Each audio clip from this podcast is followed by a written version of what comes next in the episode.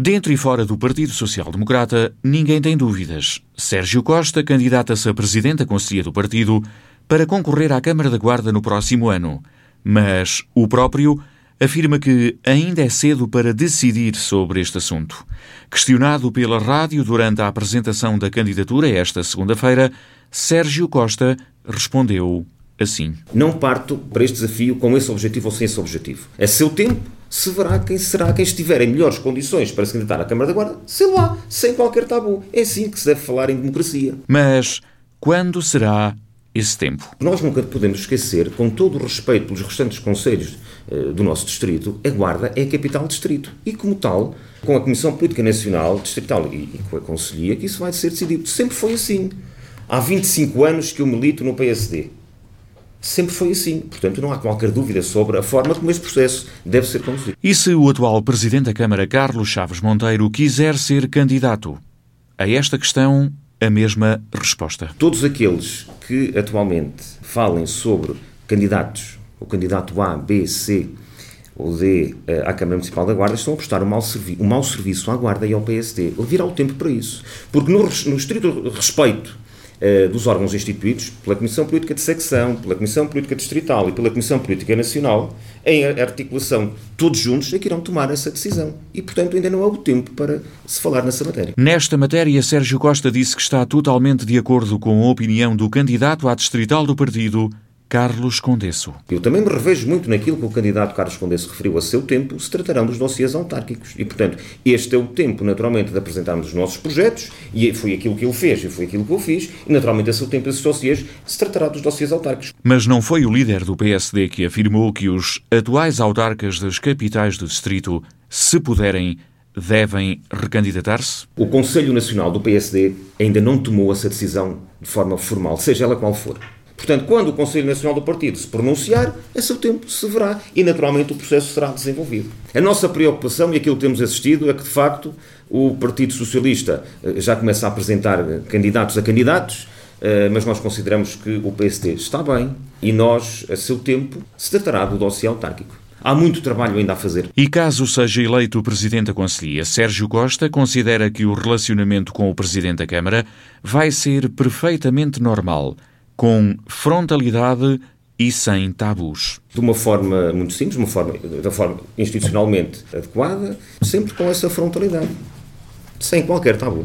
Uma relação perfeitamente institucional. O Presidente da Concelhia e o Presidente da Câmara Municipal, naturalmente, têm que trabalhar todos em conjunto em prol do desenvolvimento da Guarda e da afirmação do PSD, neste caso concreto, destas funções às quais eu me estou a candidatar. Sérgio Costa sublinhou que a candidatura que apresenta é de união e agregadora. Como afirmei no plenário de militantes, a nossa candidatura é uma candidatura de união, de agregação de militantes, de comunhão com os autarcas eleitos e de respeito pelos cidadãos da Guarda. Questionado sobre o facto dessa agregação não contemplar o atual Presidente da Câmara, Sérgio Costa sublinhou que será uma concelhia onde cabem todos, mesmo o atual Presidente Carlos Monteiro. Todos cabem. O atual Presidente, os anteriores Presidentes, os próximos, todos cá. Todos os militantes cabem no PSD da Guarda. Uma candidatura onde estão todos os Presidentes de Junta que têm cartão do PSD, afirmou o candidato. Posso lhe dizer que todos os autarcas do PSD que são militantes do PSD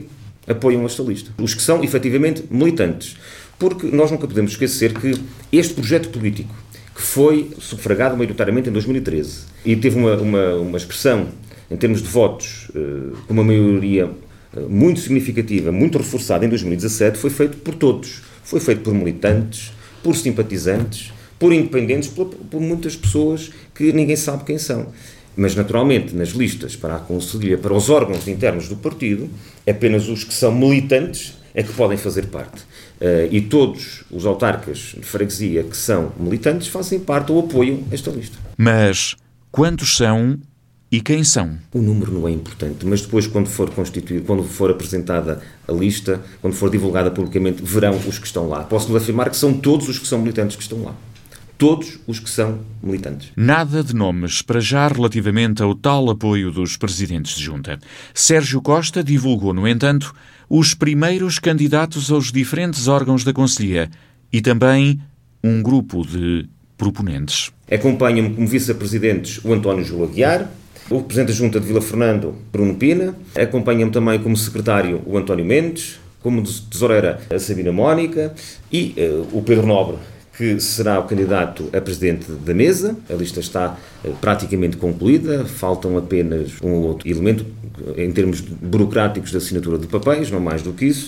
Um enorme beijo a todas e a todos que aceitaram o desafio de integrar esta lista e a todos os proponentes que honrosamente nos dão o seu apoio, citando especialmente alguns nomes desses proponentes. Professor Fernando Carvalho Rodrigues, Professor João Prata, Sr. António Peres, Dr. Vítor Lavares, Professor Alfredo Freire, Dr. Artur Seguro Pereira, Sr. António Antunes dos TSDs, Sr. Luís Baía dos TSDs, Sr. Tiago Gomes, da JSD, Sr. Miguel Bandarra, da JSD, entre outros. E já agora, tem falado frequentemente com o anterior Presidente da Câmara, Álvaro Amaro? Muito pouco, respondeu Sérgio Costa.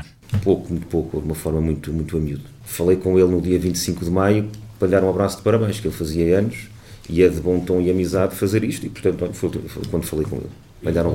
Sérgio Costa acredita que vai ter concorrência. Disse que foi o primeiro a disponibilizar-se para uma lista única, mas o tempo foi passando e não foi possível estabelecer consensos. Eu sempre estive disponível para todos os acordos, para todos os consensos. Aliás, eu fui mesmo o primeiro a mostrar essa disponibilidade.